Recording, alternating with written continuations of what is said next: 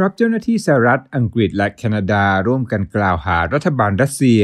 ว่าอยู่เบื้องหลังการเจาะล้วงข้อมูลครั้งใหญ่ เพื่อให้ได้มาซึ่งผลการวิจัยเกี่ยวกับวัคซีนและการรักษาโควิด -19 ที่ทำโดยบริษัทและสถาบันต่างๆ ของโลกตะวันตก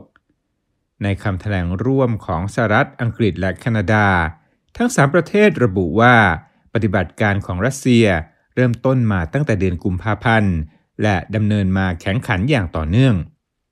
เจ้าหน้าที่กล่าวว่ากลุ่มแฮกเกอร์ของรัสเซีย มีชื่อว่า APT29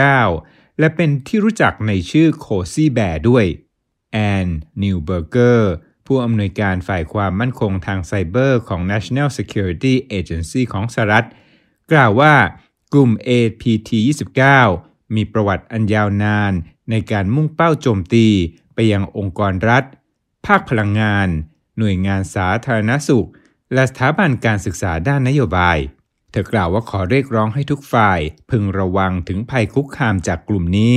และเตรียมรับมือกับผลกระทบที่อาจเกิดขึ้นจากการถูกขโมยข้อมูล พอล ชัยเชสเตอร์ผู้อำนวยการฝ่ายปฏิบัติการแห่งศูนย์ความมั่นคงด้านไซเบอร์ แห่งชาติของอังกฤษ กล่าวว่ามีความเป็นไปได้สูงอย่างยิ่ง ว่ากลุ่มโคซี่แบร์ทำงานเป็นส่วนหนึ่งของหน่วยงานข่าวกรองของรัสเซียนะครับ และเพื่อเป็นการป้องกันสหรัฐอังกฤษและแคนาดา ได้ร่วมกันออกคำแนะนำต่อบริษัทยาสถาบันการศึกษาและสถาบันวิจัย ให้ดูแลระบบข้อมูลภายในอย่างรัดกุม ทั้ง 3 ประเทศได้เตือนในครั้งแรก ถึงปฏิบัติการเจาะล้วงข้อมูลที่เกี่ยวกับโควิด -19 ตั้งแต่เดือนพฤษภาคม โดยเจ้าหน้าที่ซึ่งไม่ประสงค์จะออกนาม บอกกับผู้สื่อข่าวว่า ประเทศที่อยู่เบื้องหลังคือจีน อิหร่าน และรัสเซีย และตัวแทนของหน่วยงานที่อังกฤษชี้ว่า นักวิจัยที่มหาวิทยาลัยออกซฟอร์ดและ Imperial College ตกเป็นเป้าของนักจารกรรมข้อมูลด้วย กลุ่ม Cozy Bear และกลุ่มแฮกเกอร์อื่นๆ เช่น Fancy Bearเคยถูกทางการสหรัฐ และผู้เชี่ยวชาญจากภาคเอกชนกล่าวหาว่า เจาะล้วงระบบของพรรคเดโมแครตเมื่อ 4 ปีก่อน ช่วงที่กำลังมีกิจกรรมทางการเมือง ก่อนวันเลือกตั้งประธานาธิบดีสหรัฐในปีนั้น เจ้าที่รัสเซียปฏิเสธข้อกล่าวหา ว่ารัฐบาลรัสเซียนั้นมีส่วนกับการเจาะล้วงข้อมูลเรื่องโคโรนาไวรัส และบอกได้ว่าการพัฒนาวัคซีนโควิด -19 ของรัสเซีย ล้ำหน้ากว่าประเทศอื่นๆ และระบุว่ารัสเซียมีศักยภาพเป็นประเทศแรก ที่จะสามารถผลิตยาต้านโควิด -19 ให้แก่ประชาชนจำนวนมาก และฝ่ายรัสเซียประกาศวันพฤหัสบดีว่า การทดลองเฟส 2 ของวัคซีนต้านโควิด -19 น่าจะดำเนินสู่เฟสถัดไปได้ในเดือนสิงหาคม ซึ่งในขั้นตอนดังกล่าว อาจจะมีการทดสอบวัคซีนทั้งในรัสเซียและในต่างประเทศ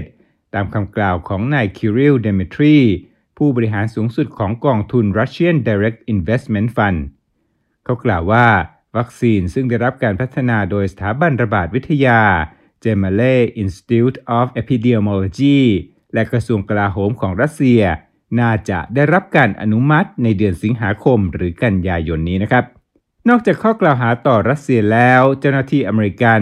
ได้เคยกล่าวหานักจรกรรมข้อมูลของจีนว่า พยายามขโมยข้อมูลเกี่ยวกับวัคซีนโควิด